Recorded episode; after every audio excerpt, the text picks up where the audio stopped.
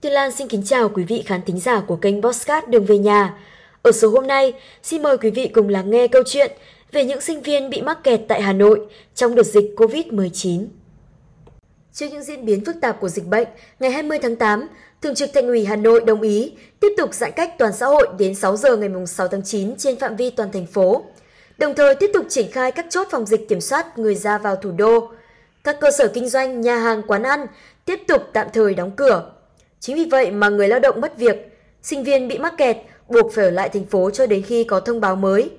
Nỗi lo về tiền học phí đầu năm, tiền thuê phòng trọ, sinh hoạt phí luôn canh cánh với những sinh viên ngoại tỉnh đến thủ đô học tập. Dịp hè là thời điểm vàng để sinh viên có thể đi làm thêm kiếm tiền, thế nhưng từ khi thành phố bị giãn cách, không chỉ bị mất công việc làm thêm, mất thu nhập, họ còn bị mắc kẹt tại nơi trọ và có rất nhiều khó khăn. Để hiểu thêm về câu chuyện này, Tuyết Lan xin mời quý thính giả của kênh Bosscat Đường về nhà cùng lắng nghe những chia sẻ của bạn Vũ Hữu Lập, sinh viên năm 2 trường Đại học Kiến trúc Hà Nội. Nói chung là mình cũng gặp những cái khó khăn chung như các bạn sinh viên khác ở Hà Nội. Ờ, mình thì ở vùng đỏ, cả ngày chỉ quanh quẩn ở trong phòng ấy. Mà thức ăn thì một tuần cũng chỉ có phiếu để đi chợ được một lần. Được thời kỳ đầu thì bố mẹ mình cũng hay gửi đồ ăn lên nhưng mà giờ thì cũng không thể gửi được. Trước dịch thì tháng vừa học vừa đi làm thêm nên là cũng kiếm được khoảng từ 2 đến 3 triệu. Nhưng mà bây giờ thì mình cũng không còn nguồn thu. Bố mẹ ở quê thì phải gửi cho mình hầu như là tất cả mọi thứ. Mình ở quê Quảng Ninh, ở đấy thì cũng phải tiêm hai mũi test PCR rồi về thì cách ly tập trung. Thế nên bây giờ rất là dở. Về quê cũng khó, mà ở Hà Nội thì cũng khó. Nhưng đành phải chấp nhận chỉ mong uh, kiểm soát được uh, tình hình dịch thì mình sẽ được về quê thật sự thì bây giờ mình cũng đang rất là nhớ nhà và nhớ bố mẹ những ngày qua, thành phố Hà Nội đã tạm dừng các hoạt động kinh doanh dịch vụ không thiết yếu để phục vụ cho công tác phòng chống dịch bệnh COVID-19. Cuộc sống của nhiều sinh viên vì thế cũng khó khăn hơn trước khi nhiều chợ bị phong tỏa, hoạt động giao đồ ăn cũng bị hạn chế. Tuy nhiên, các em cũng nhận được nhiều sự hỗ trợ từ nhà trường, thầy cô và những người xung quanh. Nhiều chủ nhà trọ đã hỗ trợ việc đi chợ, mua sắm thực phẩm và giảm giá nhà cho sinh viên bị mắc kẹt lại Hà Nội.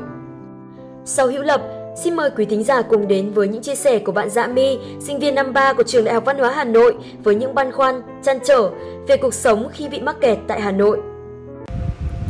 Ừ, hè năm nay thì à, mình muốn ở lại Hà Nội để à, đi làm thêm, để có thể phụ giúp thêm bố mẹ một phần tiền à, trang trải cho học phí và tiền sinh hoạt thì lại không may dịch covid lại bùng phát ờ, về cũng không được mà ờ, cũng đành lại phải ở lại đây thì người nhà mình cũng có gửi tiền với cả đồ ăn ra, nhưng mà cũng chẳng được bao lâu thì lại hết, tại vì mình cũng phải chi tiêu nhiều thứ ấy.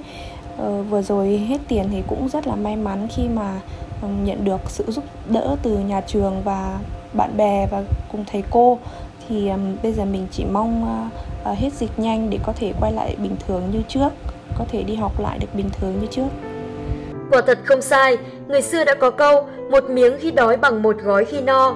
Phần quà không chỉ là vật chất mà còn mang ý nghĩa nhân văn vô cùng to lớn.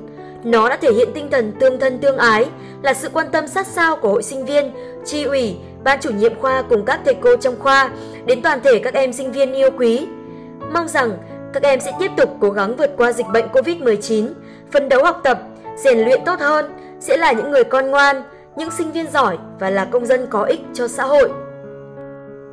Câu chuyện về những sinh viên gồng mình vượt qua những ngày thủ đô giãn cách đến đây là kết thúc. Tuyết Lan và Đường về nhà xin kính chào quý thính giả. Hẹn gặp lại quý thính giả trong chương trình lần sau.